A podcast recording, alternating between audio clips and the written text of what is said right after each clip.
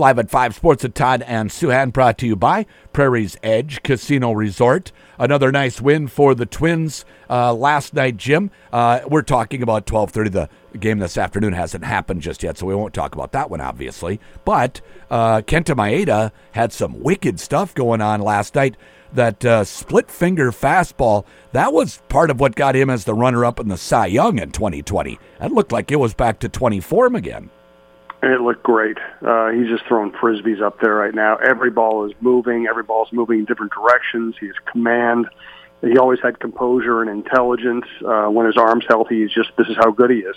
Uh, and just a fascinating start to the post break season. Um, they are five and one, and they have been scoring a million runs. They've been taking a much better approach. They've been driving the ball to the opposite field, and they're doing it without Buxton. Yeah. And and they're and frankly, uh, Ober and Maeda have been their best pitchers for about the last month. So, you know, they're, they're and Pagan is pitching in the eighth inning and pitching well. Uh, so it's it's like everything you would couldn't. That's why I love baseball. Uh, everything you couldn't or wouldn't predict is happening for this team right now. Yeah, you know, I, there's no way I would have predicted that Buxton would struggle as much as he has uh, No. uh, to do that. And I certainly wouldn't have the Twins as the second best pitching staff in baseball, at least numbers wise at this point either. So, yeah, that is what makes it a fascinating game.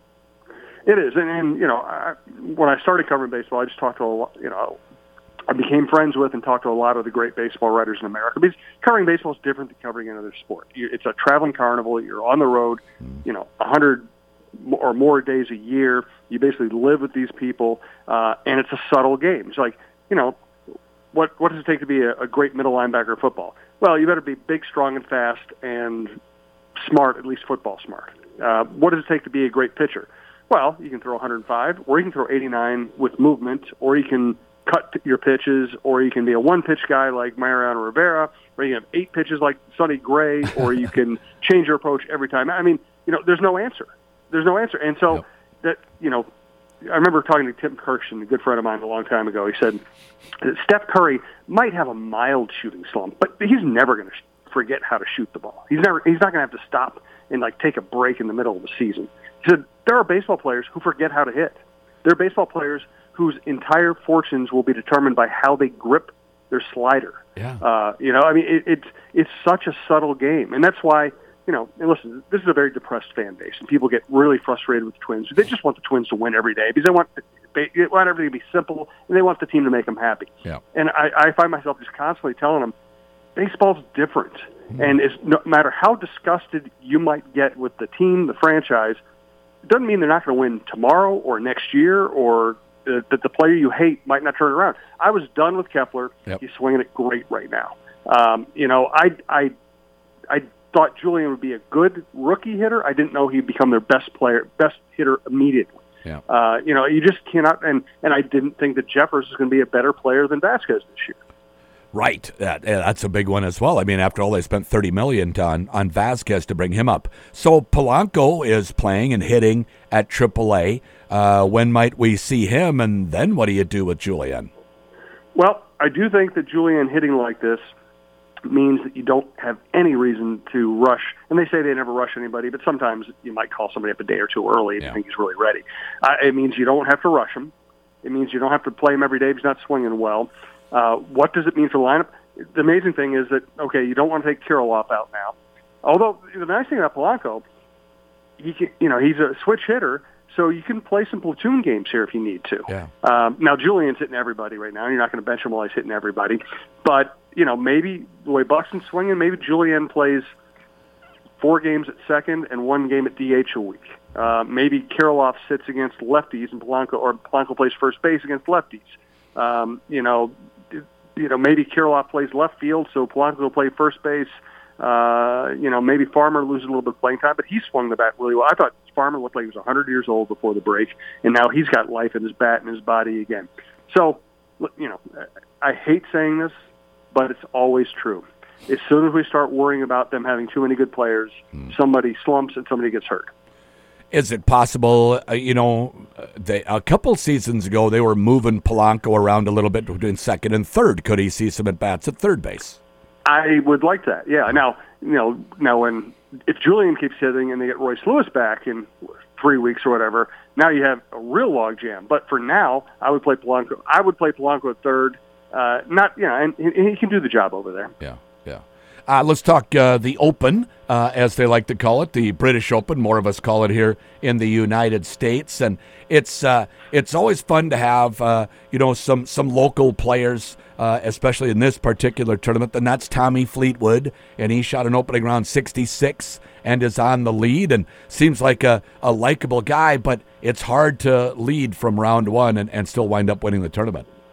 Yes, it's it's fascinating that you know, and we're seeing Rory McIlroy with traditional disappointing Thursday performance, mm-hmm. even coming off a, a, win. He just isn't sharp today.